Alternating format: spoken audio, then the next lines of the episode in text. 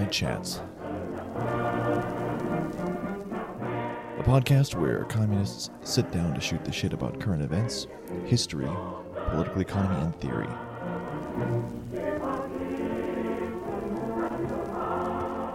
This episode, we conclude our series on the century of the self. We review and discuss part four of the four part documentary series Eight People Sipping Wine in Kettering.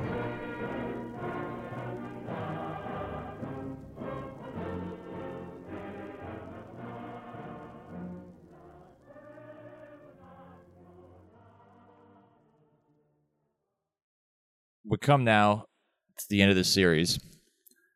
Here we are. Here we Eight are. people sipping wine in Kettering. There's two ways of looking at it. Either this is the coda to a, a broader sweep of historical narrative that takes place in episodes one through three. Or you could say that episodes one and three were a really long preface to this episode. Mm-hmm. I would go with that one. because the entire purpose of this is what Elaine might do say, might call the uh, the meaning of Tony Blair. He's pondering how it is history produced this particular politician who he detests, and why it is politics at this point in the late twentieth, early twenty first century seems to be completely hollowed out of meaning or content. And how it is we ended up with this weird collective action problem preventing us from having a society that isn't doing anything but running on momentum from everything that had been built up previously and why why it is that the sense of solidarity that seemed to exist you know maybe in the mid 20th century has been seemed to have completely dissipated and been replaced by this I don't know Hobbesian war of all against all, um, or at the very, or even, even that, maybe just individuals conceiving of themselves as just that. Um, these Hmm, Freudian individuals. yeah Freudian hedonistic individuals just trying to maximize their own pleasure and to uh, express themselves uh, in a way that makes them distinct from the serialized mass that they are a part of. Right? Yeah, and it's an irrational form of pleasure that undermines the possibility of democracy and undermines the possibility of any sort of like collective responsibility. Right? Yeah. And I think what's so maddening for Curtis and why he despises Tony Blair so much is that Tony Blair and the other guy, what was his name? Michael uh shit. Michael something. Anyway, the, the- his main his main uh idea man, the guy who's conducting all these market working with all this market research and conducting these focus groups, they seem to believe their own bullshit. In other words, they seem to believe that this uh, instantaneous feedback loop or this idea of politicians using focus groups and the tools of adver- advertisement in order to reflect the masses' desires back to them. That this is some new form of democracy that is superior to the more, you could say, uh, paternalistic patrician modes of elite rule in British society that had existed up to that point. Are you talking Peter Mandelson? Peter Mandelson, thank you. Yeah. Yeah, I think um yeah, to talk about this is to talk about a story that we've often visited on Swampside Chats very much in a skeptical way. That as Marxists, we have a better explanation for why this shift occurred than the lefts that we all grew up around, which were almost devoid of structural analysis, right? If you're like a hardcore crisis theory Marxist, you're thinking about the falling rate of profit, potentially overproduction. Uh, overproduction does get a name check in some earlier episodes. You know, if you're thinking about politically why there is a class compromise at one time and why there isn't, thinking in terms of industrialization and deindustrialization. Any combination of these things will give you, I think, a better picture than solely following intentional action on the part of policymakers and politicians. However, this narrative is structured with the exception of a discussion of the American deficit, right? The the budget deficit and the and the debt. With the exception of that, it's essentially a picture devoid of structural features. It's a story about individuals making decisions that destroy democracy, destroy the welfare state, destroy the promise of the post war compacts in Britain and the United States. In short, quote unquote, neoliberalism, right? We've all encountered stories about neoliberalism and how it was essentially some sort of political conspiracy on the part of, you know, corrupt, parasitic elites that liquidated a class compromise that was working perfectly or something along these lines. You know, there's varying levels of honesty when delivering this sermon. I mean, I would the way I see it, this is basically a horror movie, and Capital is the monster who lurks at the edge of it, edges of it, and jumps in at certain points. But the very existence of it colors everything that's happening, even if it's never addressed directly. Um, and yeah, that it, that is part of the limitations of Curtis's mode of storytelling here and the way that he approaches this. There's usually a reveal in the monster movie, Jake. Like, you get one it... flash of the deficit. You know what I mean? Mm-hmm. Maybe it's more like, well, maybe it's more like, uh, well, monster movie more in like the Twin Peaks sense, where there's this vague malaise that exists, in, like in the air, that's just creepy and leads like an unsettling vibe, but it's there. You see what I'm saying, though? The problem is, I mean, part of the problem is if you were to really open up the economic aspect, that's a whole other can of worms that probably exists beyond the scope of what he's doing here. And as much as I'd love to see that opened up, that's like a eight or ten part series at least. you know, not a not like a four part series. Um, if you're, you know, if yeah, but like I feel like you're giving him a very charitable read, right? That oh, yeah. oh no, no, no, who could who could explain this and you know an episode like I'm not saying it's easy, but I'm sure there's some like, you know, half I I don't know, some like irony poisoned bread tuber who could do it. Like I'm pretty sure they're doing it right now. You know? Like the point is that we're dealing with a whole episode about individual actions, in individual motivations. And I'm not denying that these individual actions existed. Like there's a whole story about why Bill Clinton turned from his early campaign promises to, you know, being the guy to finally gut welfare. Did Bill Clinton get elected thinking, I'm going to gut welfare? Probably not.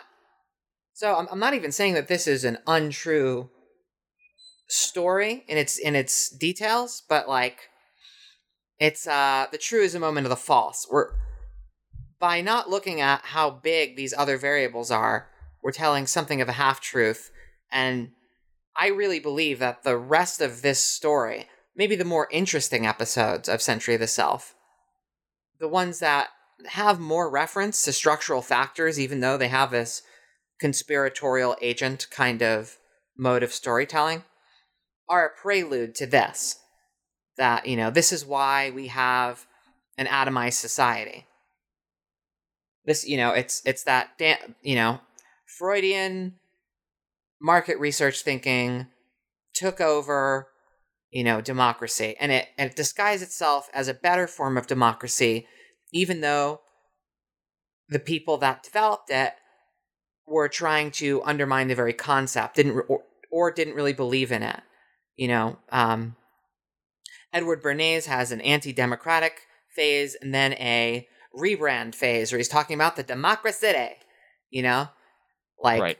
and that this is a victory of this false version of democracy from a Futurama. right. This, I mean, yeah, this comes this comes up against the limits of all of Adam Curtis's stuff.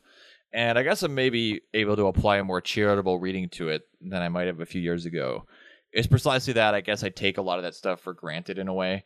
It's like, okay, I kind of accept it for what it is. Um, and as what it is, it's uh, tremendously interesting, and it does get at something that's very real, albeit perhaps not in the most uh, penetrating way that it possibly could. And yeah, there is kind of a conspiratorial bent to it, but that's also kind of part of the fun of it. Oh, Uh, yeah. I don't think Adam Curtis would have a career if he didn't play this up. I think that's part of the charm. Is that we're telling a story about how this all could have been averted if, you know, there were just kind of different people there. Which I'm not saying that, you know, those individuals making those decisions didn't matter. That's not it at all. But Well- that's a very incomplete picture. Right. Well, the, but there is. I mean, there's there's kind of an agency to it, but there's everyone. All of these characters are always responding to something, and then they produce something that is the opposite, often, of what they intended. At least they are if they're leftists, which again is why he despises Blair so much because somebody like Edward Bernays, he can have a certain uh, the kind of respect you can have for somebody who you understand is your enemy, and Edward Bernays is able to accomplish exactly what, what he wants to accomplish, partly because what he wants to accomplish is very narrow, which is to make himself a lot of money and gain a lot of notoriety. uh, which which he did. An early clip of this ends up with him on Letterman, pushing hundred, uh, charming the pants off Dave in the audience. And With his- literally on 19 i- i- in the year 1984. Yes. But somebody like Tony Blair, Peter Mandelson, they believe they accept this stuff. They they accept the propaganda. They buy into the bullshit and believe that this can somehow be turned into something that has social social if not socialist content as opposed to being merely a way for the ruling class to continue to strip mine the remnants of society in order to you know get their get their bag and get on their own lifeboats while the Titanic sinks, right? Right. Um, there's a great clip of that too, where uh, Tony Blair appears to be wearing a pirate shirt, is uh, bouncing a ball back and forth between him and a constituency between their heads. It's a nice little clip symbolizing uh, the kind of feedback loop that he seemed to be going for or attempting, and also how ridiculous and despicable he looks doing it. yeah, I, think I think that's maybe the main thing uh, articulated there. Um, so this, this starts off with the exploration of 1980s Britain. You know, essentially a new form of elitism. Um, like you said, the there was this patrician attitude that the was sort of encapsulated by the BBC. You know, Well, it's it's well, it's and it's it's a remnant of England one having an actual established class system uh, that was fairly rigid, and yeah, did have this kind of cultured, cultivated patrician elitism, which the United Well, States, yeah, they literally had an aristocracy. they literally like had that. an aristocracy. that never really happened in the US. There are forms of it, you know, de Tocqueville's, you know, felt good about American democracy because lawyers could be the new aristocracy. We could talk about slaveholders and, and the way that they functioned. Whatever. Like, but there wasn't a literal aristocracy. Right. America was always much more entrepreneurial, which is why this stuff originates from there. And so this is where he brings home to the British audience. This is this is this is why this is why this stuff came here, and this is also why this stuff came here late. You know, it wasn't really adopted by the elites until they absolutely felt like they had to. Um, and this is also the point where the sweeping narrative about the Freuds kind of comes to an end. Like I said, you have Bernays later in life on Letterman. Uh, you have, I think, uh, the grandson, I think, of Freud, who also works in advertising in England, applying some of these ideas Mm. in the 1980s. But other than that, the Freuds are basically out of the picture. Um, this is this is purely a narrative of attempting to understand the, the emergence of Blairism out of Thatcherism, using Mm-hmm. using the insights that were accrued in the previous episode about this type of subjectivity that was cultivated in people. Um, and I mean, I think I think in terms of agency, it is often yeah presented as an as a conspiracy of these different ideologues in battle with each other through history or figures as well. And some, if you watch like hypernormalization, you see there seems to be this uh, war between uh, Assad and Henry Kissinger that's that is presented, even though obviously the geostrategic stuff taking place is more complicated. But like I said, at the same time, I don't think you can watch this and say that Bernays like invented all of this out of whole cloth. He was responding to something. He was responding to some kind of market imperative. And while it doesn't like explicate the functions of the market or why the market drives things to this end, I think it like the market is there as kind of a force. And obviously, because he's producing this for the BBC, he probably isn't going to openly go against. I don't think that, especially in late '90s or two, early 2000s, that an openly Marxist essay film, even if that's what he wanted to do, uh, would work. We should take his look at the BBC as being a patrician institution, as you know something virtuous question mark i kind of don't really think that that's where he's coming from. I think he's a bit more you know quote unquote leftist than he's leading on. It's just that whatever quote unquote leftism is in someone like adam curtis is very much tied to the post-war compromise. But what he likes about the patrician attitude of the bbc is that you can see social class as a stable partisan marker. That's comforting uh, there is a discussion of the mid 70s economic recession, so that is a structural force that comes into play. But that's mainly to introduce advertising launching this American style focus group with housewives. I was gonna say I do love that clip of um, the two BBC ladies like classifying just random people on the street, uh, just because they sound they sound like the chickens from Chicken Run. Uh, could could you elaborate a little bit? Have you seen Chicken Run? You ever see Chicken Run? I've I've never seen Chicken Run. You would think mm. you, you, think I would be. You think you think I'd you think I'd seen Chicken Run by now? I mean, I'm not going to do a, an impression of the chicken from chickens from Chicken Run, but you could just like, drop. You could just do a drop, yeah. Yeah, that's yeah. I just wanted to put that in. They sound like the chickens from Chicken Run. um. Anyway, please continue. what about them sounds like the chickens from Chicken Run? Just the way they talk and like That's literally that's the extent of the observation. Okay, got it, got it.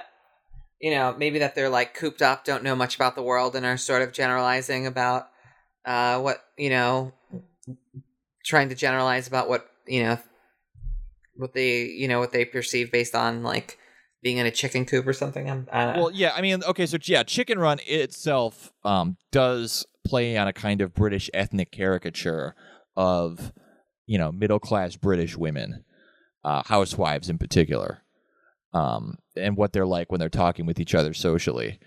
Um, so in some ways, like Chicken Run is a you know a little parody of this kind of person.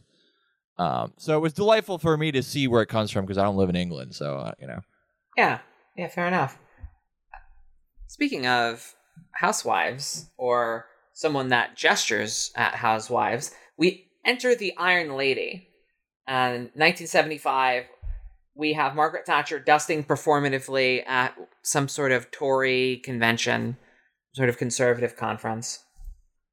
And she articulates uh, a sort of unequal egalitarian individualism. The next thing you know, this new individualism drives a consumer boom, according to Curtis. Now, I think it's interesting that Curtis here really harps on the idea that psychological needs replaces class, social class, replaces social class as a category.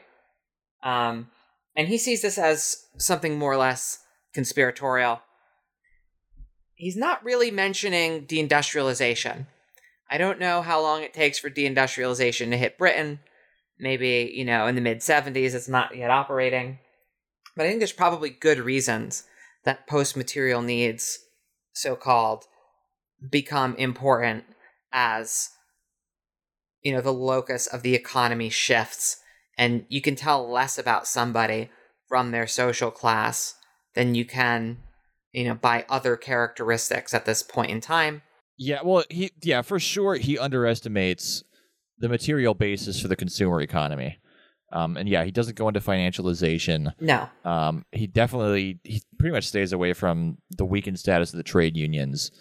All that he he, he includes that as part of you know the political effects of this. It's not like when talking about trade unions, if you're not talking about what kind of places the trade unions had a foothold in society in. You know, you're doing something very superficial. And so, like, this idea that psychological needs replaces social class as a category, you know, in a way, yeah, in a, in a sort of like conservative, we have to preserve the post 45 compromise way. And he also makes the analogy to the New Deal. You know, this is this is a big coup. But I mean, it's also the case that if you're doing predictive empirical social science, psychological markers do predict voting behavior better than any of the identitarian or class characteristics that leftists normally harp on. Like it's just true. It, these are repeatable studies, like a lot of things in psychology are not. and no matter how good the psychological metrics are, that's significant. That dimension of things is just pretty much not there. This is thought of as a as an assault of the PR overlords through journalism. You know that journalism caused this, or you know, like Matthew Freud, a son of an MP, you know, does contracts for product placement in tabloids. Rupert Murdoch is wheeled out. Um, Rupert Rupert Murdoch is wheeled out to talk about the changes in mass communication. Um, now, Rupert Murdoch was, I mean, uh, we're all familiar with Rupert Murdoch. He bought Fox News. Um, but he was known in England because of his paper called The Sun. Now, I don't know if you've heard of The Sun, but basically, The Sun makes the New York Post look like the Financial Times. Um, and it is like there's a reference to page three here for those not familiar with British tabloids. The page three girl is a topless girl on Britain's major tabloid, The Sun. So, in this like right wing tabloid newspaper, on page three, which if, if you're counting the cover, covers page one, inside covers page two, page three, titties, right? Rupert Murdoch compares the page three girl to the BBC running Star Trek before before educational programming, which I took Yeah, exception to. well, yeah, I mean, I'm trying to think like what episode of Star Trek could you describe as sexy? Is the one where like Crusher fucks a ghost? like, is that what he's Yeah. talking? Is that is that the episode that was on I, first? I guess maybe he's thinking of uh, the whole of Star Trek Voyager and Enterprise. Uh, like those shows are a bit more horny on main than most of the episodes of Star Trek. I'm assuming the BBC were showing, but I mean, I de- it, yeah, it was pre Seven of Nine for sure. I mean, yeah, yeah. This is pre UPNification, where they restored the Roddenberry boner. Um, so yeah. Well, you know, I mean, and, see, the lead into Star Trek then was like Shasta McNasty, so there was actually like some level of uh, That's a good, you know, it's a good point. I, I think we forget, uh, we forget what UPN was, you know. But uh, the po- the point is, is that like this new form of public relations brain through journalism attacks class politics and liquidates it into individual psychological needs without any reference to what was happening to the factory system that Marx wrote about. Right? And that this ultimately is more responsible for, you know, the British state turning against labor unions and public reinvestment than, and the post war class compromise in general, is t- titties in the sun. yeah, yeah. No, I mean he. It's a superstructural analysis. You know what I mean? Like, yeah, he doesn't he doesn't go into the material base as much as he probably. I mean, when he, they they get in in part two a little bit into like the suburbanization process, and they do they do talk about the way this because there is a certain amount of social engineering at work here with this stuff, right? It's not. I mean, yeah, a lot of it is. It's basically just going with the current of capital. Um, but there is a certain amount to which, and I think that the broad course of this series does get at was the way that this, yeah, this individualistic uh, consumer based subjectivity was something that was very aggressively uh, engineered and cultivated at the same time. Like it, they they they wanted things to be this way, and they pushed to tip things in that direction. Now it worked because there were obviously yeah other base factors that were uh, sort of repeasantizing uh, the mindset of you know the individual uh, in following the labor peace of post World War II Anglo world, but um, there is also there is like a superstructural aspect to this as well that I think this series is good at getting at, even if it obviously is its analysis is hampered by yeah not going deeper into into financialization, globalization, and deindustrialization, which is you know, the, and it's funny too because the people who were most concerned about that kind of stuff really did gravitate to this guy's work. Um, I'm yeah, I remember this guy was enormously popular with anti-globalization and anti-war and even occupy types uh, in that period. Probably because you know it's like a good series to his stuff was you know it's really good to like smoke weed and like watch and be like yeah man it makes you think. I picked a hell of a time to quit smoking. Shit just CBD gummies for me here on out. Maybe that's why I didn't I didn't take to this that well. So okay, so there's a part there's a part of this where he does explicitly allude to like the post-war compromise. And he pulls this clip of people of a guy literally after the war explaining to the camera how uh, the collective sensibility and solidarity that was formed by the common experience of ruin being bombed to shit in World War II would be something that they could use to foster cooperation and build a better world. Which he contrasts weirdly to a speech at the Democratic National Convention by Mario Cuomo, where he's talking about the novel and growing homeless po- problem in the United States as a result of Reagan, and right. how how nobody really seemed to give a shit, and how that message was kind of a bummer. It was kind of a bummer, and so you know nobody really wanted to hear it. All right, this is the 1984 Democratic National Convention. Um, this, you know, Cuomo would be the governor of New York, Democratic governor of New York from 82 to 95. Quote, the worst thing Ronald Reagan did was to make the denial of compassion respectable. And this is in a section dedicated to what the perspective of the left is. And basically starts out saying, well, you know, FDR encouraged trade unions and consumer groups and welfare. Where's the fucking Communist Party in this? Right. Where's the IWW? Like, where is that shit? FDR foreclosed the revolutionary possibilities of what a real trade union society could have been. You know, like, that's his role in history. There's a lot of things that we've lost since, you know, we've gotten social media and that sort of thing. Like, we've lost a lot of innocence we've lost a lot of sanity. But one fundamental break that I'm sort of grateful for is that there is more of a sense among people who care to investigate um, that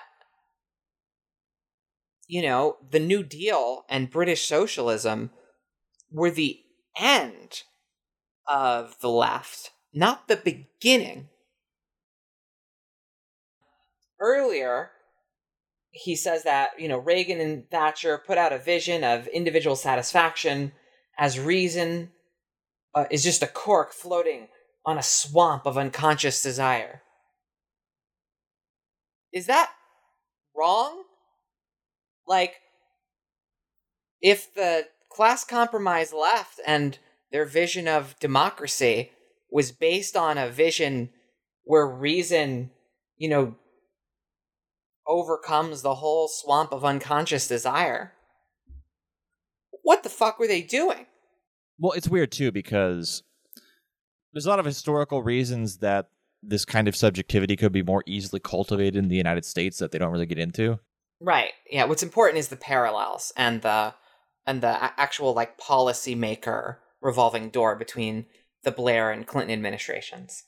It's funny too seeing Robert Reich in this Oh, uh, yeah. One, just because because of what we know about him, but also because it, it feels like Adam Curtis like showed him like the first three parts of this and then asked him to summarize it.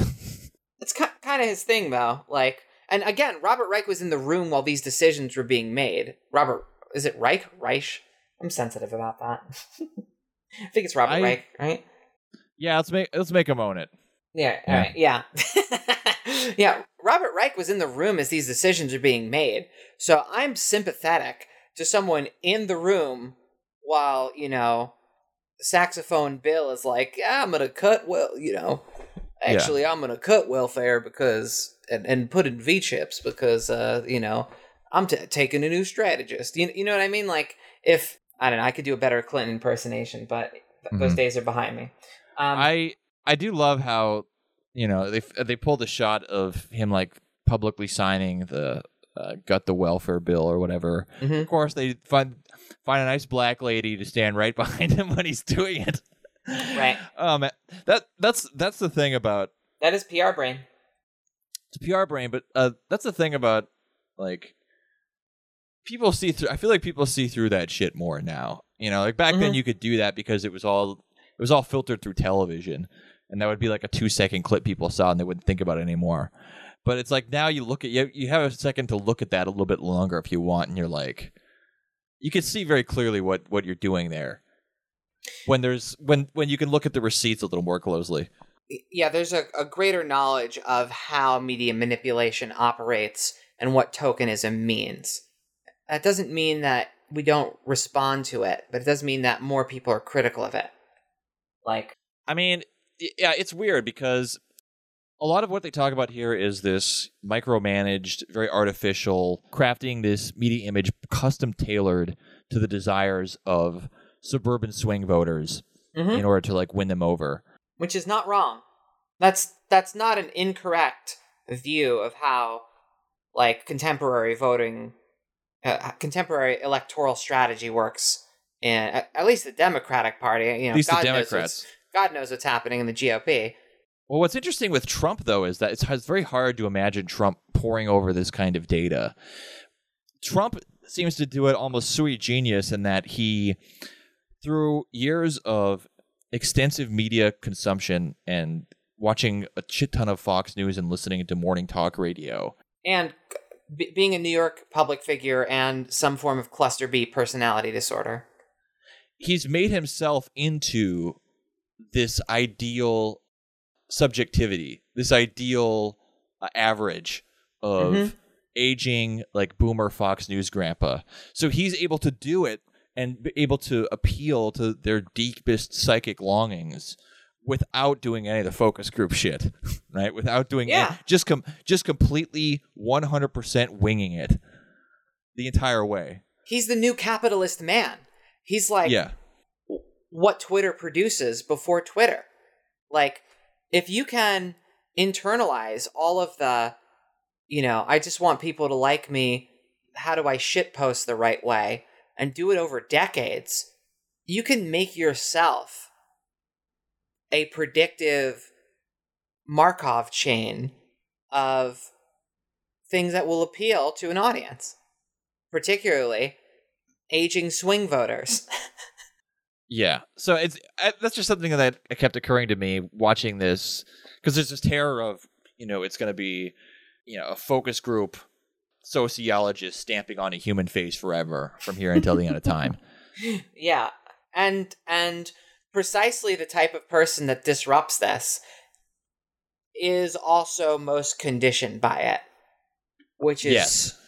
a very strange phenomenon but you know it's like uh it, it's shifting from a sort of uh freudian repressive view to a foucauldian sort of articulation view of domination you know like instead of not being able to say the things that you really want to say you construct yourself in just such a way so that what you really want to say is just what want what people want to hear Okay. So where are we in this episode? So um, we're at the part where um, Philip Gould is the strategic Labor Party advisor, and these patrician attitudes motivate a turn towards focus groups. And this is after the uh, Democrats and Labor lose many elections during the 80s because they're appealing to a post war compromise, which brackets the bottom has fallen out for, the base has fallen out for, end bracket. Yeah, well, there's this thing that keeps happening too that I that also kind of connects to what we are just talking about. That kind of freaks me out. They keep having these situations where the polls show that the Liberal Party is going to win, and then they either vote for Thatcher or Reagan. Like that keeps happening over and over and Yeah. over again. Yeah, people lying to pollsters. That's that's Yeah. a that's a fun one. It no, it it, it really is pretty fun actually. Um, you could you know. No, because because people keep going like the polls, the polls. Look, it's like, and I I know like it's different now, but at the same time, it's like if that's like, if that's your baseline of the case for what's going to happen, how many Yeah. times do you have to get burned before? I don't know. no no no no. Finish the thought. It's a good thought. Now, how many times do you have to bur- have to get burned before you stop listening to that shit? you know, and people keep saying, "Well, they have they have ways they have ways to account for people lying to pollsters." It's like, do they? Because it keeps happening. well, you have to realize what kind of science it is. This is not a properly predictive science. This is social science. At best, it's a historical science, right? But like most historical sciences, like geology or evolutionary biology, or you know, even uh, sociology and anthropology, right? Like have a more stable basis for comparison and less like pragmatic short-term interests involved.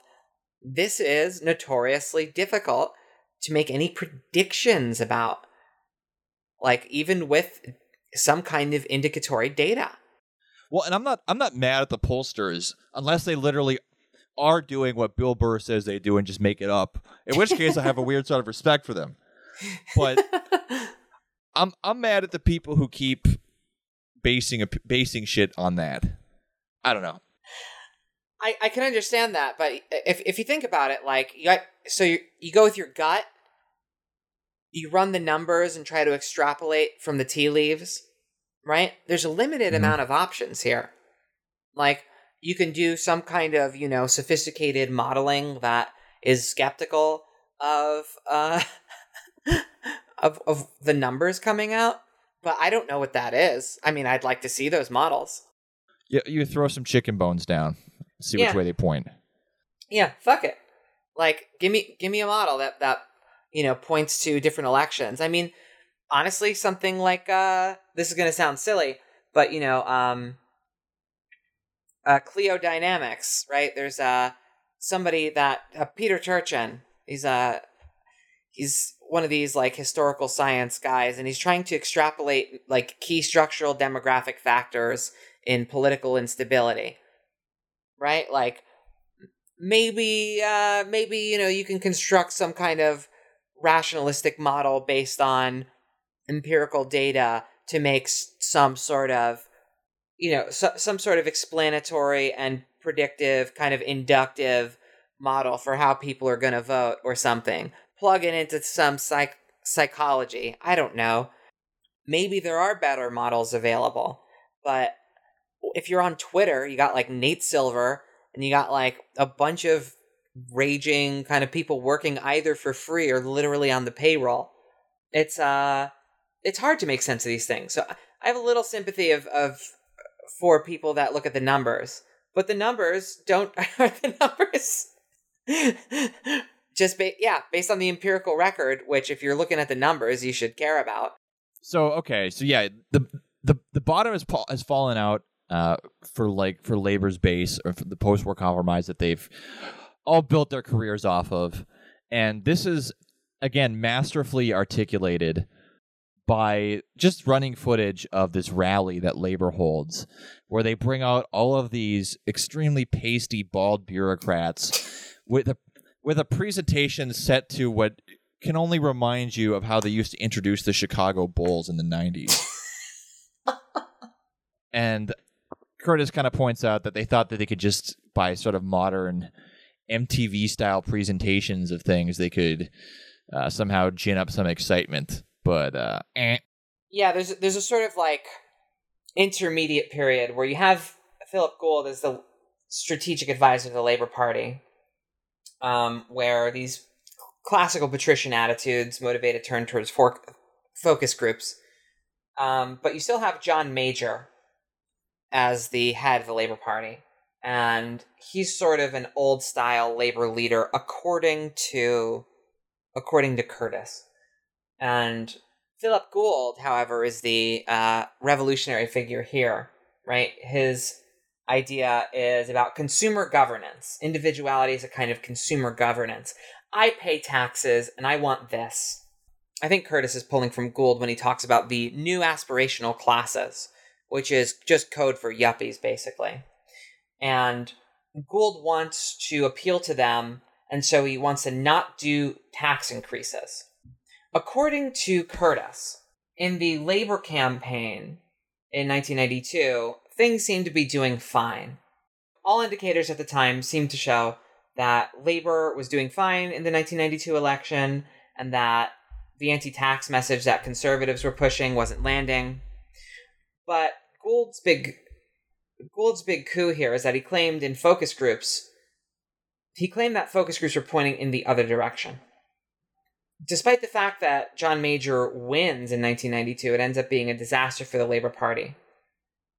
Peter Mand- Mandelson and Gould's policies end up being rejected by John Smith. I, I spoke earlier, I said that um, John Major was the uh, labor leader. He's not. He's the he was the prime minister, I guess. After John Major's victory in 1992, which was uh, according to Curtis, a disaster for the Labor Party, um, Mandelson and Gould's policies are rejected by John Smith, who is the labor leader. This is, I would say, the best edited of the four. Mm, yeah, maybe, maybe, maybe just because they have much a lot more contemporary footage to draw on, and you're not like pulling from you know some reel of people arriving at a train station. Right. But there's a really great edit where um, there's like this kind of press conference meeting and a bunch of the heads of labor are at the table. And like uh, what like they basically announced that they're not going the way according to like Gould's recommendations. And but in the shadows there's like this quick shot of like Blair like outside all of the light of the cameras and stuff like looking on with his, with Yeah. his hand on his mouth watching. Yeah. So yeah, biding his time. Gould fucks off, joins the Clinton campaign. The Democrats focus groups their policies to taxpayer consumer brain. Um, Robert Reich, campaign advisor. Um, I'm sorry, um, Robert Reich, who is part of the Clinton cabinet from 93 to 97, dismisses the focus group's politics. And then you have a sense that after Newt Gingrich's contract for America, despite the fact that you know they're turning from New Deal, Great Society style promises to the focus group politics. The campaign team did not believe they were betraying the poor. This tax rhetoric was just sort of the price they had to pay. So the Democratic Party ends up being more responsive to Gould's recommendations than the Labor Party. I just want to say I don't know much about ins and outs of Labor Party politics, but like you can point the so-called neoliberal turn in Democratic Party policy to fucking Jimmy Carter. This Mhm. is um you know, despite whatever what was going on in the room at the time, the idea that Clinton had like no bones in his body that were like this would just mean that he wouldn't have gotten to be the Democratic nominee. Yeah. He pulls a few clips from a documentary about the uh, campaign for Clinton called The War Room. Um, and there's this moment where like George Stephanopoulos is like, "Yeah, we're gonna give people some cheaper health care and some jobs and shit. Good job, everybody. Good job, team." But this does seem to be a cyclical recurrence for the Democrats and for liberals in the United Right. States. The exact same thing happened uh, with Obama. Right. Like they get in, they have some kind of mandate. The Democrats, despite having everything they need, fail to deliver. Absolutely squander their mandate. And then there's this right wing turn immediately afterwards in the midterms. Yeah, and although although she doesn't really come up, um, they do mention healthcare, the expansion of healthcare. Famously, you know, Hillary Clinton's first lady policy, instead of just being like, say no to drugs, or we should have mental health, or, you know, you should eat vegetables, she wants to launch something like something like Pizza place. yeah, yeah, pizza place. Yeah, that's right. Yeah, where we can get some cheese pizza. Um, you know, she wants to launch something like universal health care, something that's to the left of Romney slash Obamacare. And that ends up not really working for the Clinton administration. And so that whole thing is bracketed out a bit that Hillary was trying to take on at that point the health insurance companies in in kind of a big way and this really pissed off a lot of democratic donors not voters donors Yeah, so basically, uh, Clinton caves to austerity, and Yeah. it, bl- it blows up in his face anyway. You get the midterm Republicans, and after that, there's this turn towards even even more psychotically targeting this very narrow band of suburban swing voters. And this is this is a particular this is a particular bit of insanity that we see from the Democratic Party from now until this until the present day. And the depths of it get to a point. He brings in, I think, uh, Dick Morris, who's like this ruthless, ruthless consultant who is conducting his doing these phone calls and conducting these polls with these specifically targeted demographics in order to figure out how they feel about things, not only on these you know ticky tack issues like V chips and TVs to make sure the kids can't watch porn or whatever, but even things like whether the United States should bomb Bosnia. Think about this. yeah Right. And there's another great shot too where you see like this family riding this like supersized golf cart through the through the suburbs with like ominous music set to it. and th- like this is how terrified Democrats are of this particular class. And this and again, you to, to really unpack this, you have to get into the way that real estate and the way that homeownership was designed politically in the United States to foster this kind of subjectivity, which they get in a little bit in like previous episodes.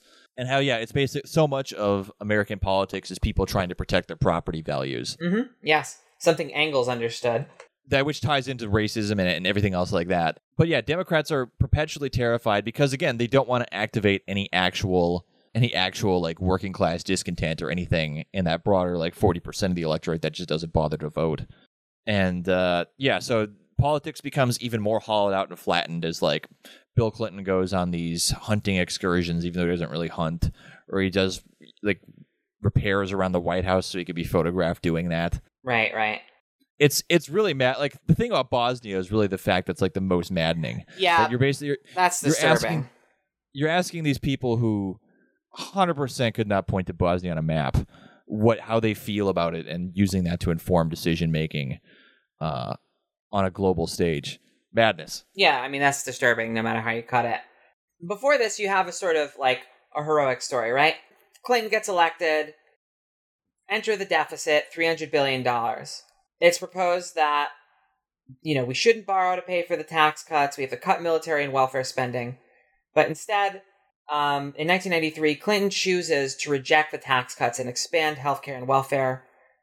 Suburban voters feel betrayed and want revenge quote quote the 94 elections and the, the 94 midterm elections a hand the democrats asked to them that's where you get newt gingrich and the contract with america. And then that's when you get dick morris and his uh, quote small ball politics lifestyle marketing to politics for the first time. That's a direct quote from adam curtis. Uh, we're talking you know owners not targets in order to win re-election, you have to embrace tax consumer brain and fulfill personal desires and whims. So this small ball politics is based on these neuro personality profiles, and yeah. So this is marked by Adam Curtis as the death of FDR ideals, the death of the New Deal Great Society framework, right here.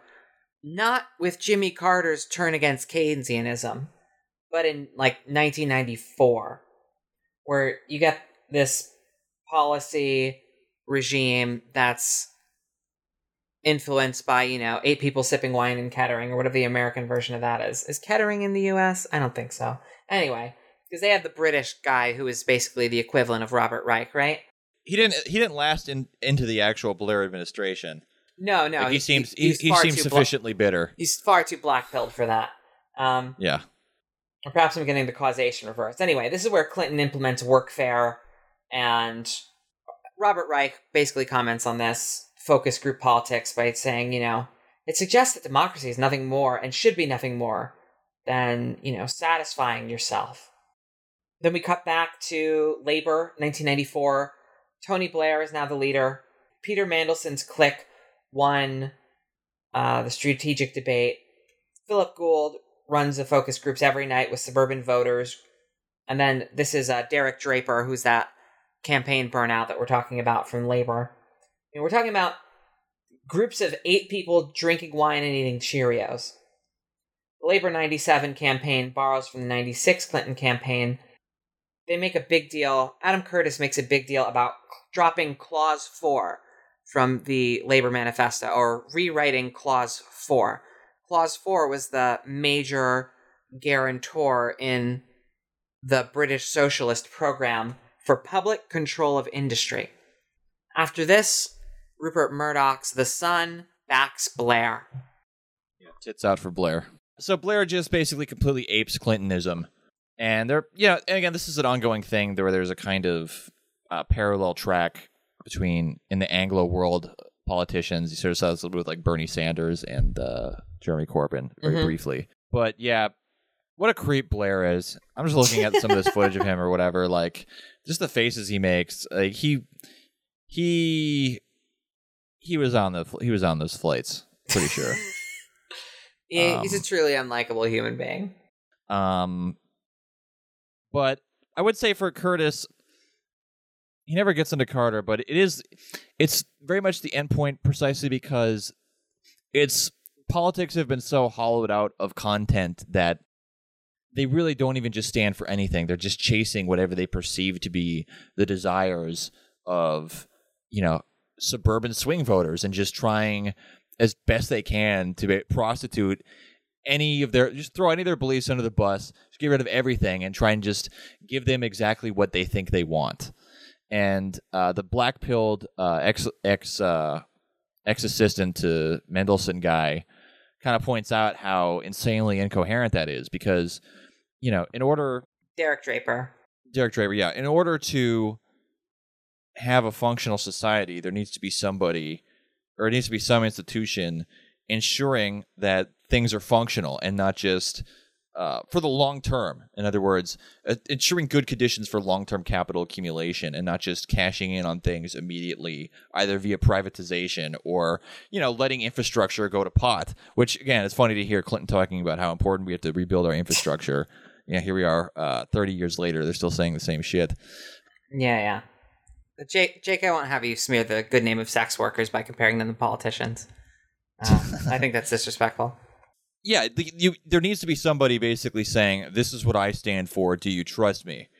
And you like this, you know, there needs to be somebody articulating for people. Yeah, because not everyone's gonna have time to develop like a coherent ideology or platform for the management of society, and just chasing like the random AD, ADHD fucking notions that people have or haven't even thought about is an insane way to actually govern society. It's useful as if you're just trying to figure out, you know, ground bait for people to throw at them to convince them to join you. Well, meanwhile, you doggedly pursue your own your own agenda, which uh, conservatives are generally much better at. Right, right. Yeah, so I think what what disturbs Curtis here and what he sees as different is precisely that complete hollowing out of anything and any effort to try and do politics in any kind of civically minded way. Yeah, I, I guess. You know, if you just know a little more American history, you know that Henry Kissinger extended the Vietnam War about twice as long and had it have twice as many casualties, essentially as election advice to Nixon. So you know that this like bird flew the coop a long time ago. Right. That this is just a formalized version of something that already exists. Um, so I guess that's the kind of perspective difference going on here. Because his ultimate problem here is that this couldn't have existed to the de- degree that it did before focus group democracy. But the fact is that, I mean, the American system, since the beginning, was gamed. Was gamed to artificially inflate like slaveholder votes Mhm. and consistently over time whenever there's a move towards expanding the franchise there's you know shrinking role for the actual elected institutions i'm sorry there's a shrinking role for you know the legislature and this is like a long-term tendency in in American democracy that is like not new. And even this particular part of it is only just being formalized. This you know what did nixon stand for? You know like nixon was ex- pretty much a center of the road kind of guy in american society. Like he signed the epa into existence.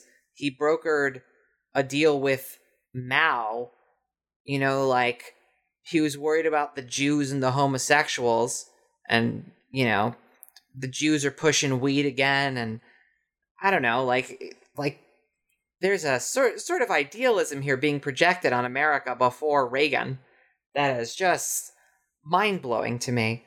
But there is something, there is a takeaway here that is positive, and I think that what Marxists can actually pull from this is the real task politically, a real task politically is to give people an actual choice, not to get elected into office, mm. right?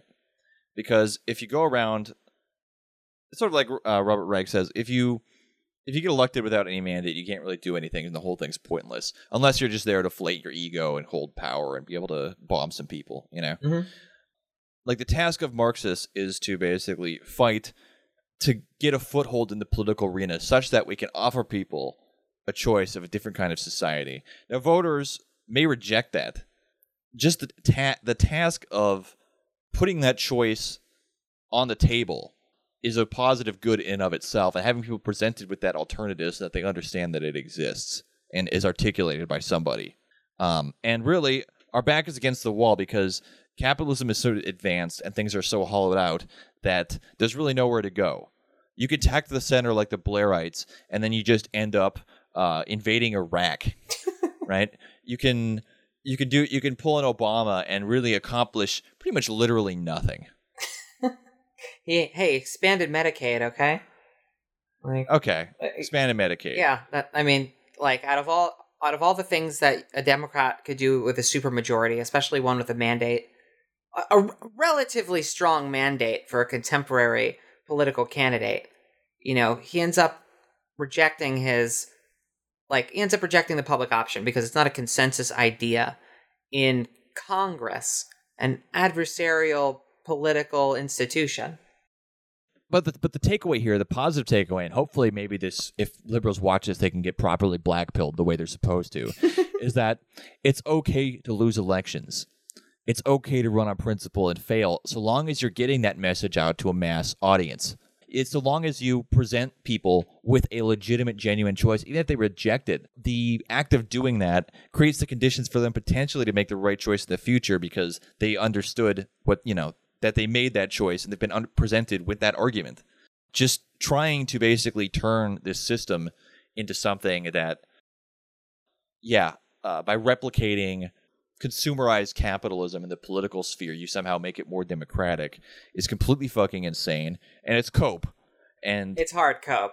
Li- like liberals and some leftists too really need to stop coping on electoralism 100%. Like it's got to stop. You got to stop doing it. You have like they have to actually stand for and that's that was as compromised as like Bernie Sanders was, there was some kind of vague message of solidarity. There was some kind of principles being presented before a mass audience in a way, right? Because you can't just be Howie Hawkins and you know tweeting out to three thousand people, you know, like this, you know, perfect Green New Deal or whatever. You have to get a message to a broad amount of people, but it has to be something that is that has a solid foundation, that is a genuine choice, and that does actually offer people a way out of this, uh, you know, late capitalist hellscape or whatever or at least at least something in that direction. Unfortunately, it's precisely the framework that Adam Curtis is bringing to the table that ultimately holds Bernie Sanders back. That what Bernie Sanders really wants is a restoration of New Deal ideals, and that you know we can all come together as a society and build this. No, the Bernie Sanders that I like is the one that talks about the billionaire class, you know, and that is like making this a fight and when Bernie Sanders had the attention of the world, he did not do that. Like, as in terms of takeaways, like, yeah, we want to declare war on focus group democracy. You know, ultimately, Bernays was anti democratic, and consumerism gives the illusion of control in a degree because you stop thinking about having a greater stake in society. You realize kind of how big it is and how small you are, and how all you can do is sort of articulate yourself in a limited number of ways at the character select screen. And I mean, as you get older, you start to realize that, like, I mean, especially decade in, decade out in capitalism, like, you're gonna have to accept this to some degree. Like, trying to be, you know, a negating, unrolling ball that is never, like, implicated in any of the trends in your life is going to make you a pretty, you know, a singular uh, type of person. A, a, a pretty, like, a rather predictable type of person anyway. You know, like there's also postmodern expressive categories for this type of person. Like this like 20 years ago, you know, Radiohead was trying to be the pop music that was avoiding every genre convention. In 20 years, when you your go-to to make fun of someone in this generation is to dunk on them for listening to Radiohead, right? Well, what has to be exploded is that any of that stuff matters. like it, it, that that has no political content. Um, even if those, even though yeah, that the choices the character selects for, yeah, okay, I guess that matters to you personally, but that doesn't provide any kind of meaningful avenue to negate capitalist society or whatever. Right, and and so like consumerism, you know, giving the illusion of control, and the way that politics linked into the same circuit. Yeah, like there is something about this that we need to avoid. And in in a sense like if you're looking to avoid trends or something, politics would be the best place to do that. To like avoid using this or that kind of current as an identity formation, you know, and then articulating yourself in that mode. Like, yeah, you might want to avoid doing that. Only pain will you find. Something that's kind of confused in the documentary or confused in the video essay is that, you know, labor was hoodwinked here. Focus groups gave contradictory information on railways, which Thatcher privatized, and it turned out to be like, you know, massively like unpopular, privatize the railways. Um, but that ultimately, in like, I don't know, it's it's it sort of points to that like this all was bad for labor, and that you know this didn't work out.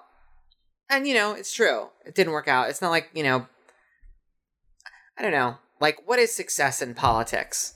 Is Tony Blair a success?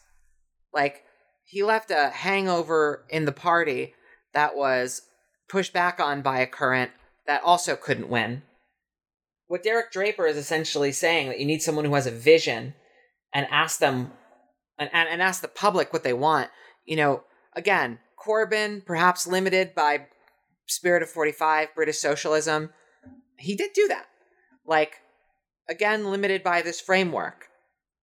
It's kind of a double edged sword. I mean, yeah, but what Corbyn did was better. What Corbyn did was better than just doing focus group stuff. But the problem is, both he and Sanders, once you get to a certain stage, these people stop trusting their instincts to be adversarial, which is what got them Yeah. there in the first place. Right. And yeah, there's structures involved, and you know, there's a certain rationality to these structures, but the concept of betrayal is very important to me. At some point, even though you're following the structural imperatives, why don't you continue the fight when you have a foothold? There's even a sense in which it's good for you to do so, like a certain game theory logic there. Like if you really science it out, it's it's stupid to dull your appeal there. Like it does make sense if all you're doing is focusing on, you know, eight people eating Cheerios and drinking wine. The idea of big ideas has to transcend the post war compromise. As long as we're locked in there, we are, as Mike Davis put it, prisoners of the American dream. And it is something more long term than that. But that's our Right. current nationalistic framework. And it is so, you know, throughout, you know, most of the, like, you know, democratic world.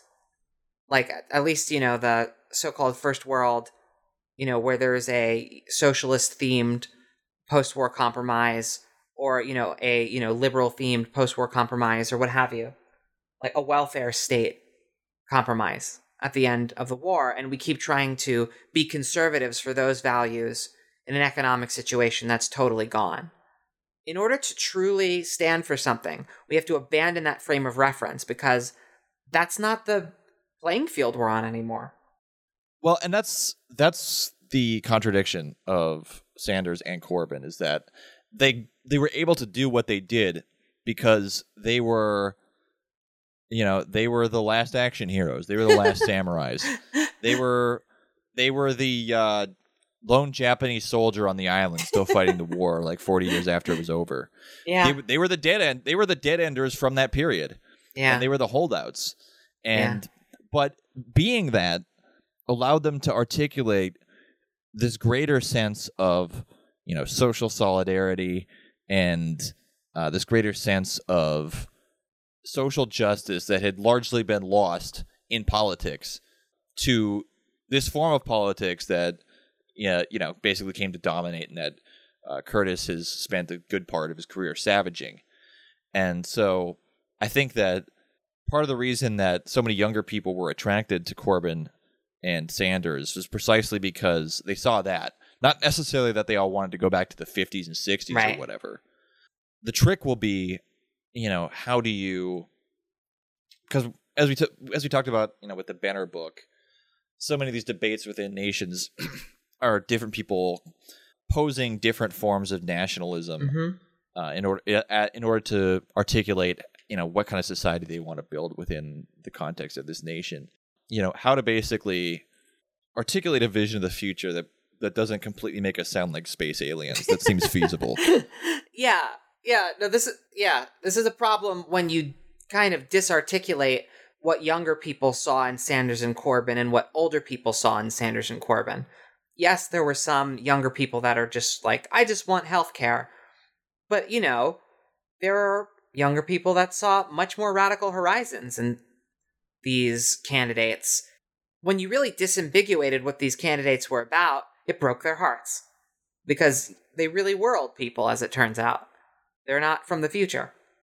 but i mean and that's that does kind of get back to the class i mean one of the positive things you can take from the classical SPD model is the idea of remaining in opposition Mm-hmm. and understanding that engaging in electoral politics is a means to an end.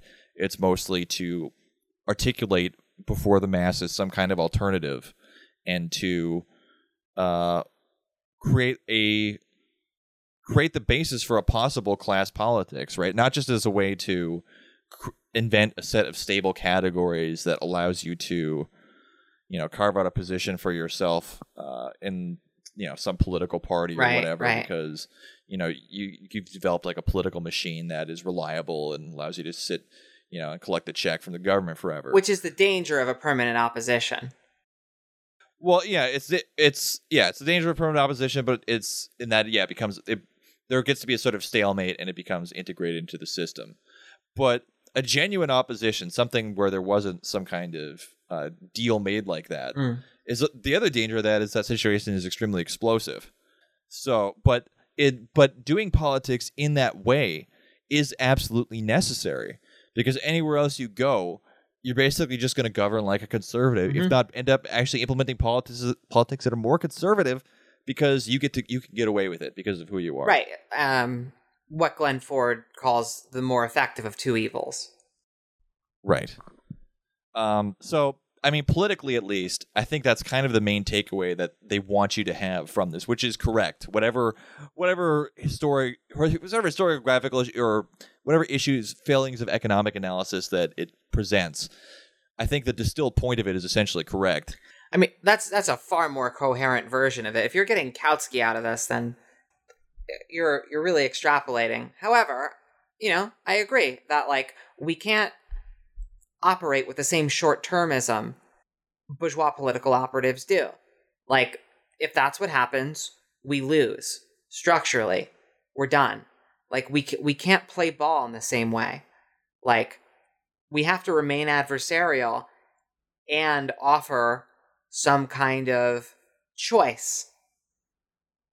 And it's it's hard to envision. It's hard to envision what it would mean to engage with elections in an adversarial way that offers a real choice. Because elections are exactly the kind of machinery, especially within the Democratic Party, that eats choice alive.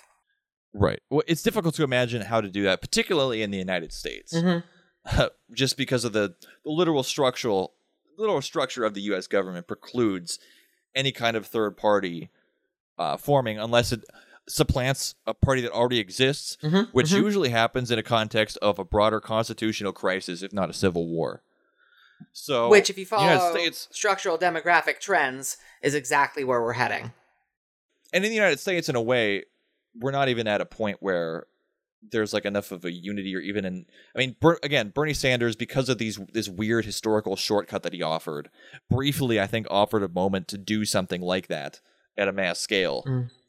but how to actually create an organization that would be capable of getting a foothold enough to do something like that is still something that I don't think anybody really has the answer to.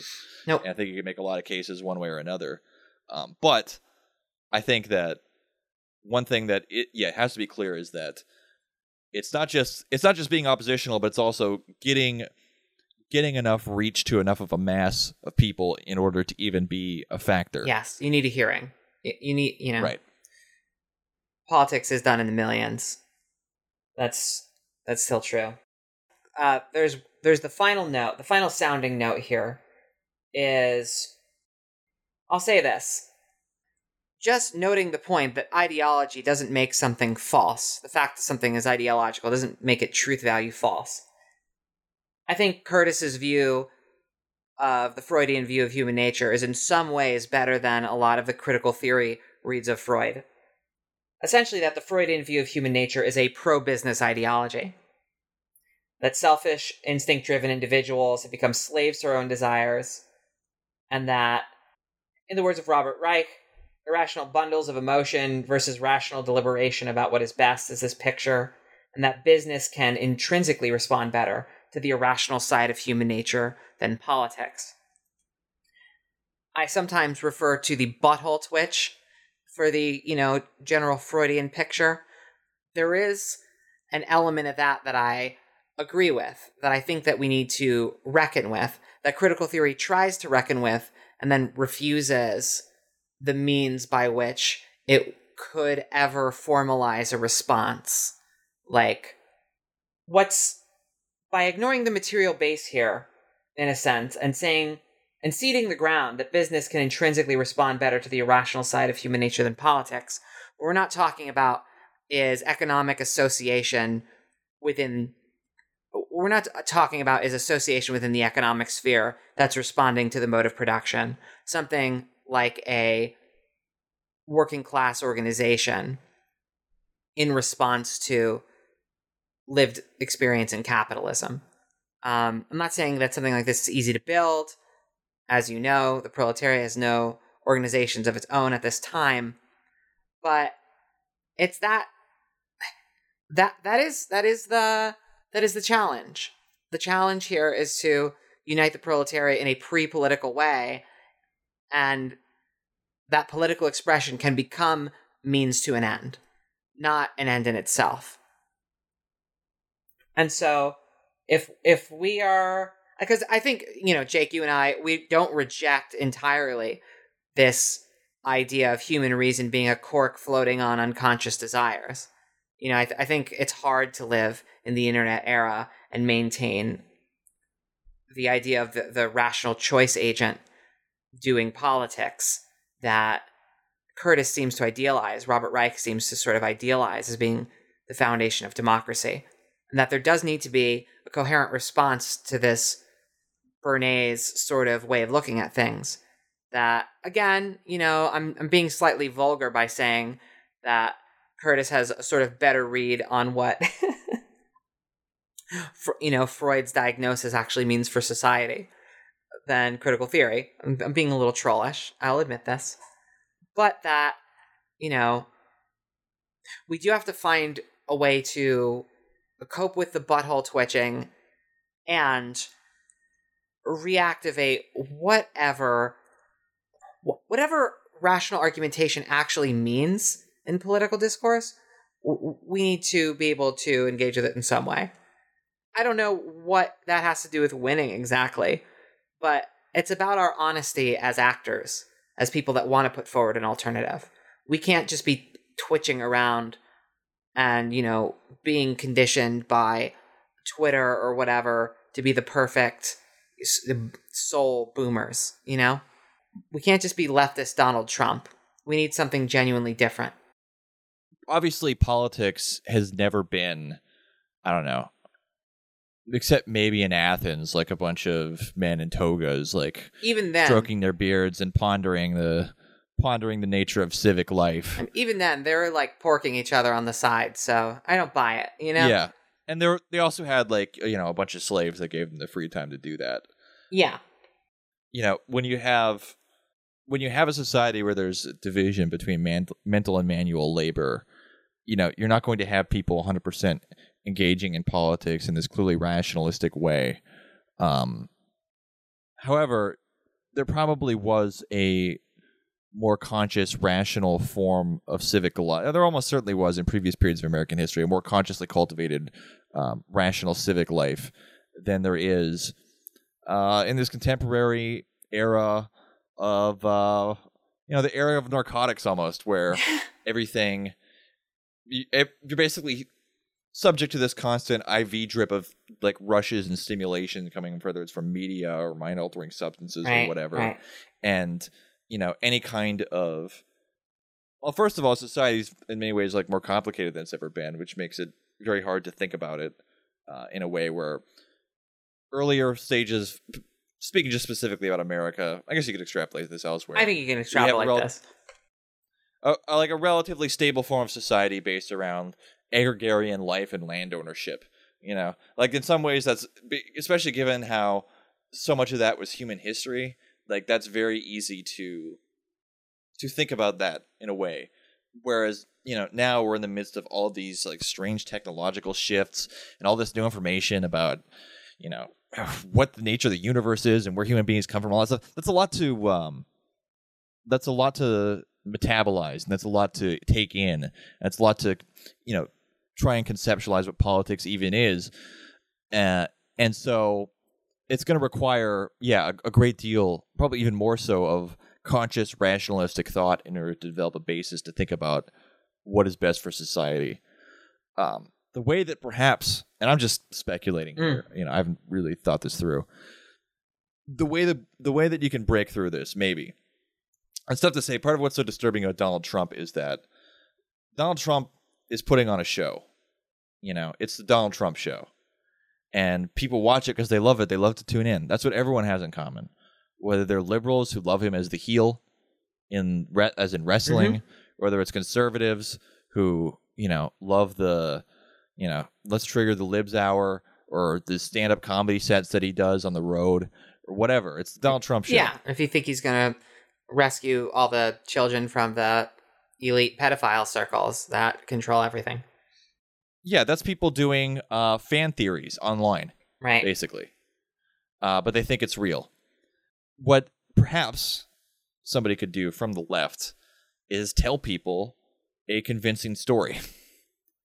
you know, situate their problems within the context of a broader narrative, and a narrative that they could be a part of that might lead to a broader resolution of the social problems that we exist within. Uh, problem is, a lot of those problems seem to be so totalizing that it's hard to imagine where to begin. Well, you do have a lot of people that attempt this, right? And these are people that believe in some way. But it's not, these aren't virtuous examples. These are people that don't have the level of like self honesty. They essentially have like the, the internalized like Twitter brain where they, their personalities have become an expression of what other people like out of them right? Like, and so they are trying to put together some picture that is coherent enough to make more sense to, you know, human mind that isn't adapted for complex society in the way that it was adapted to foraging society or agrarian society or whatever, right? But like that it is also craven and corrupt in a way because people aren't really honest with themselves about what they're doing. Like there's a short termism there too. And by dunking on Freudianism as it exists, or by dunking on, you know, this Freudian view of human nature as pro business ideology, I don't even really mean to say that I think Freud is 100% wrong or that, there's nothing real to the Freudian, you know, uh, um, to the general psychoanalytic viewpoint or something. Like, I do think there is something to that. And I never believe it more than when I'm looking at somebody who's frantically trying to pull together a narrative that even one that's you know barely coherent barely hangs together in order to understand complex society in a morally simple way or you know in, in, a way that's just we've you know we've betrayed our history and we need to bring it back you know this nostalgic mode of leftism um, or even something as far reaching as anarcho primitivism you know there's a very obvious romantic move being done there. And very frequently, the actors themselves are true believers in a certain type of way. They might agree with something else today and tomorrow because, you know, they read something in between those days, right? But overall, they believe. Uh, and it doesn't quite matter what they believe, but they believe in such a way to give themselves a place in society now in a way that forms their identity. And this is it's kind of hard to avoid in a way because it's so existentially important that we get out of this situation. But subsuming your individual personality to the existential importance of getting out of the situation strangely feeds into the situation. Like it's um and you know, to borrow language from another Adam Curtis documentary, it's a it's a trap. It's a trap that isn't solved by painting a coherent picture. And I think that's ultimately the role of reason is uh, for the people offering an alternative to check ourselves, check our own motivations. And look, you know, the reason itself like will never it, it will never like be able to just confirm like 100% something that you want to believe or whatever. But it can, if you listen to it, talk you out of something that you want to believe, which sounds bad. But you have to be open to that in order to be an honest political actor. A phrase that is basically like, you know, civil war or, or whatever. Like, what's the word? I'm my brain's going. What's what's the word? It's it's a contradiction within itself. It's um, I don't know. Like to be an honest political actor, you need the capacity to check your own wishful thinking, and that's like where the Freudian view isn't just ideology. There is something there that we need to take seriously. Well, I think there's no there's no shortage of ideas of like what things have to happen. Uh, it's just a question of how do you make it real. Mm-hmm. You know, and some on some level that you know that will require experimentation. On some level, it require a certain sense of patience mm-hmm. because. Yeah, I mean, and in terms of the storytelling thing, like another shitty example you could point to would be like Andrew Yang, right? but what was kind of useful about Yang is that in order to counter this Im- this narrative about immigration, he had like mm-hmm. a slogan where it's like it's not immigration, it's automation, right? Which is closer to the truth and communicates something that is uh, very essential to the nature of the system and the nature of the problem, which is you know rising productivity that isn't met with a reduction of work hours.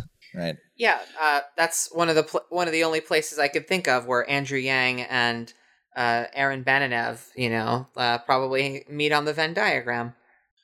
Um, but yeah, because I'm, I'm trying to think about way like how you would how would you you would communicate these broader ideas to like a broader audience. And again, I don't know like what you mean by like assuming your identity to these things because I don't feel like identity really plays into it. You don't think people maybe, identify as like their pet political ideology and in a counterproductive way subsume their individuality in an unproductive way to a sort of like imagined collective project, convince themselves that fantasies and falsehoods and, you know, Disneyland wishes are real, and kind of conduct their lives as a crusade against the unbelievers?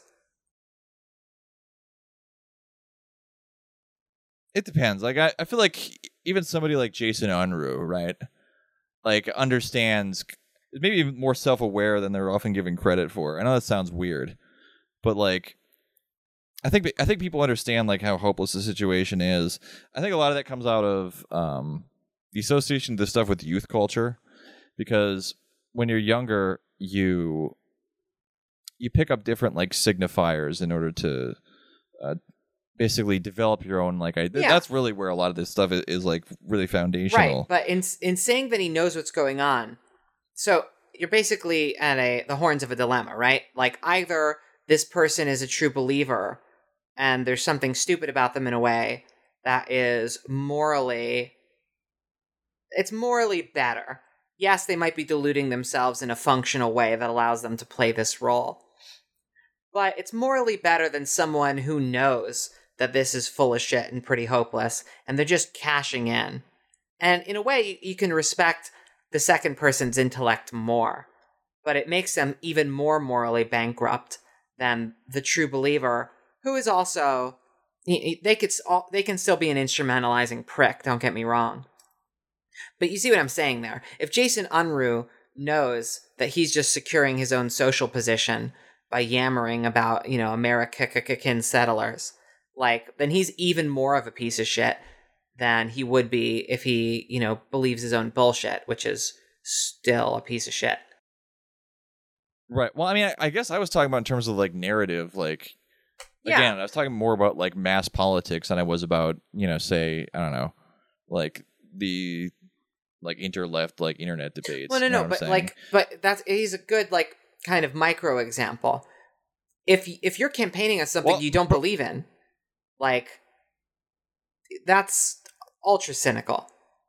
Like you have to at least believe it, and you need to be the type of person that is inquisitive enough to, you know, check if things that you believe are bullshit. So you're not just leading a bunch of people off a cliff. You see what I'm saying? That's where it ties into the narrative stuff. Like, think about all the people that believed in Bernie that are completely blackpilled now. Like, that's in part a flaw in his vision. Like, in part a flaw in what he believed. And the, f- the fact that he got there is, you know, like pretty impressive and that he was able to command the national stage. He had a shot at being the party leader. And you could you could say the same thing about Corbyn. Corbyn was even more successful in a way in capturing this.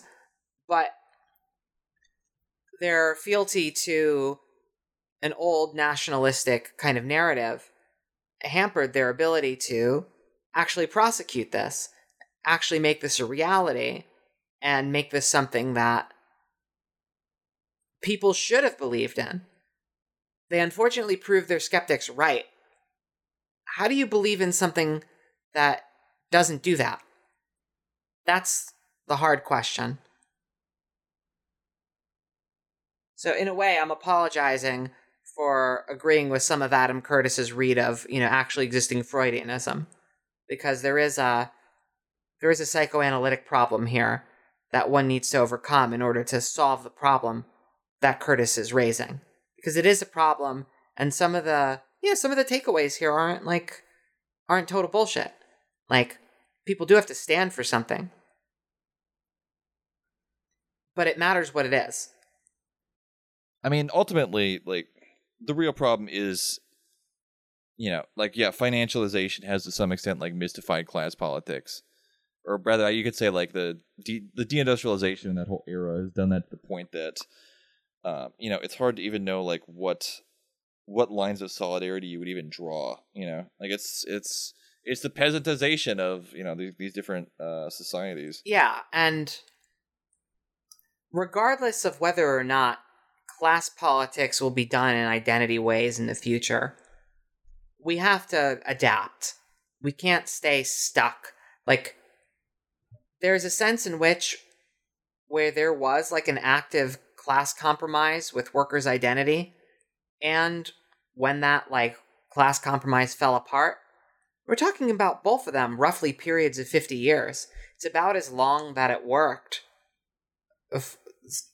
and like about as long as as it hasn't worked.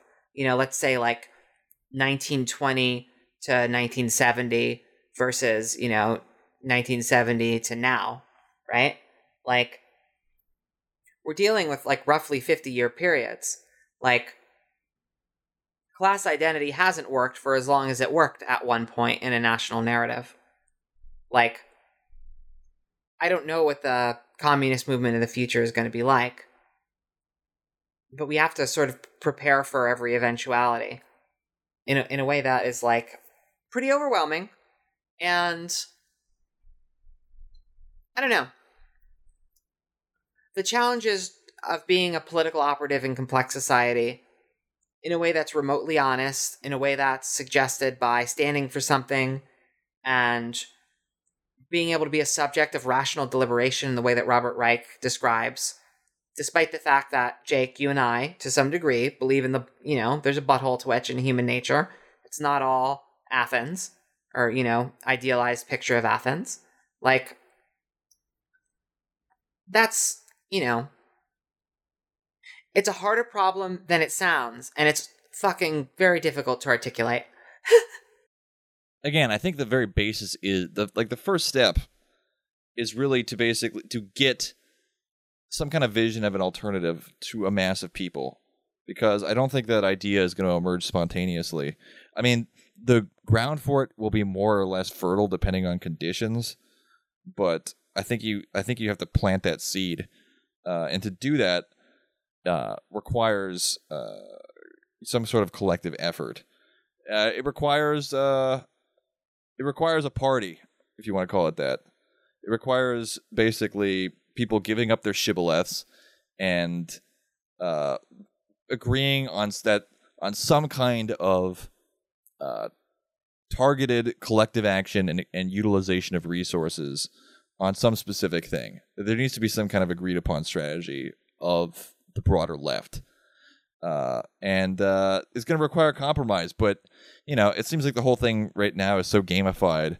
And this is another thing that I like about Curtis is where he talks about how everybody, you know, everybody is so interested in having their little moment or representing mm-hmm. their little fucking mm-hmm. thing mm-hmm. that again, they can't they can't uh go along with some kind of yeah, broader specific thing because they don't feel like uh they don't feel like it's about them or whatever. Like you see this in some of the craziness of any any meetings of anything, you know.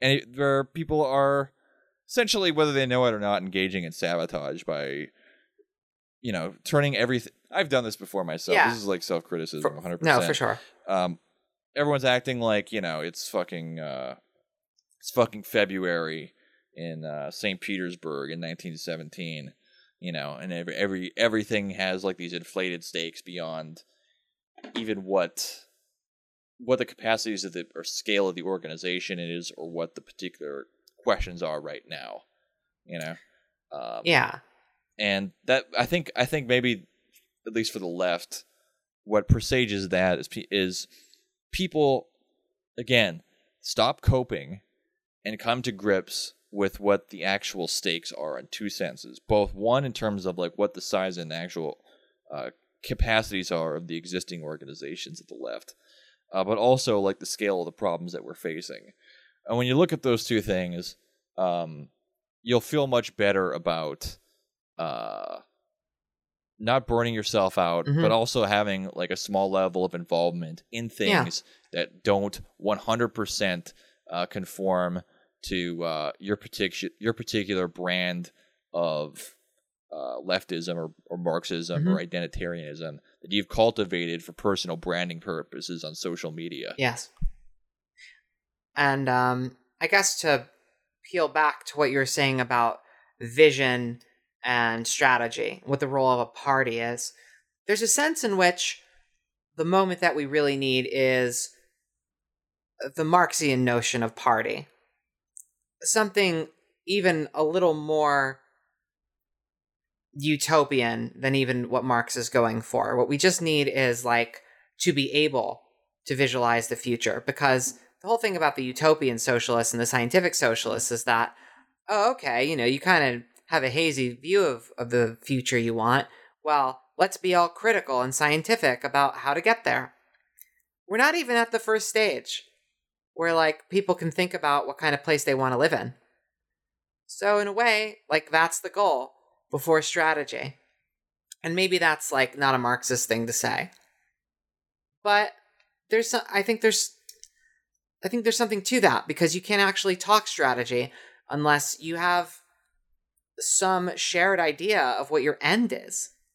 You can't re- like if you're going to talk means without ends, it's going to be no surprise that the means become the ends. and that's that's sort of the problem is it's hard to it's it's kind of clear what we need but it's hard to conceptualize how that actually happens in the united states right now which unfortunately uh, leads us kind of back to tailism uh, which is not a happy place to be but it's kind of where we end up defaulting to at least until you know there is such a point where yeah there is enough of a there are enough people who have enough of a sense of what needs to happen that you can collectivize that energy and harness it towards something in particular. And yesterday, yesterday it was Sanders. Uh, the day after that, it was you know the riots.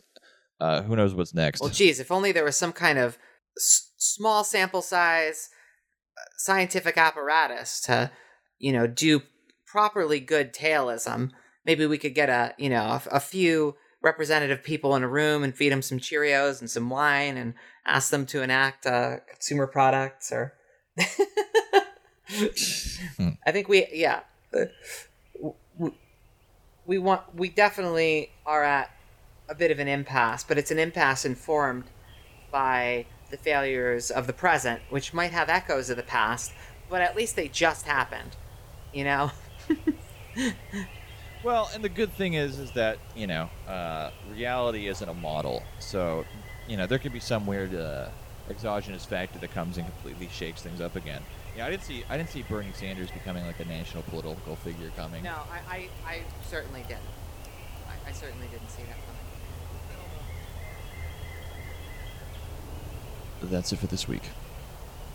One of the more frustrating things about editing this show is listening to myself try and articulate a point and either not doing it or just forgetting to do it. And the one thing I wanted to say was that I think what this last installment of the series implies is that basically our back is against the wall, and it's created a situation where, as I see it, the obstacle can become the path. In that, the decline of capitalism has pretty much eviscerated progressive political possibilities, at least in the United States. But that could lay the conditions for a genuinely oppositional politics. In other words, a politics that, rather than seeking to implement piecemeal reforms, actually stands in opposition to the system as a totality and attempts to educate the working class in the radical nature of the task at hand in terms of what it will take to get out of this situation and have a more egalitarian, just society.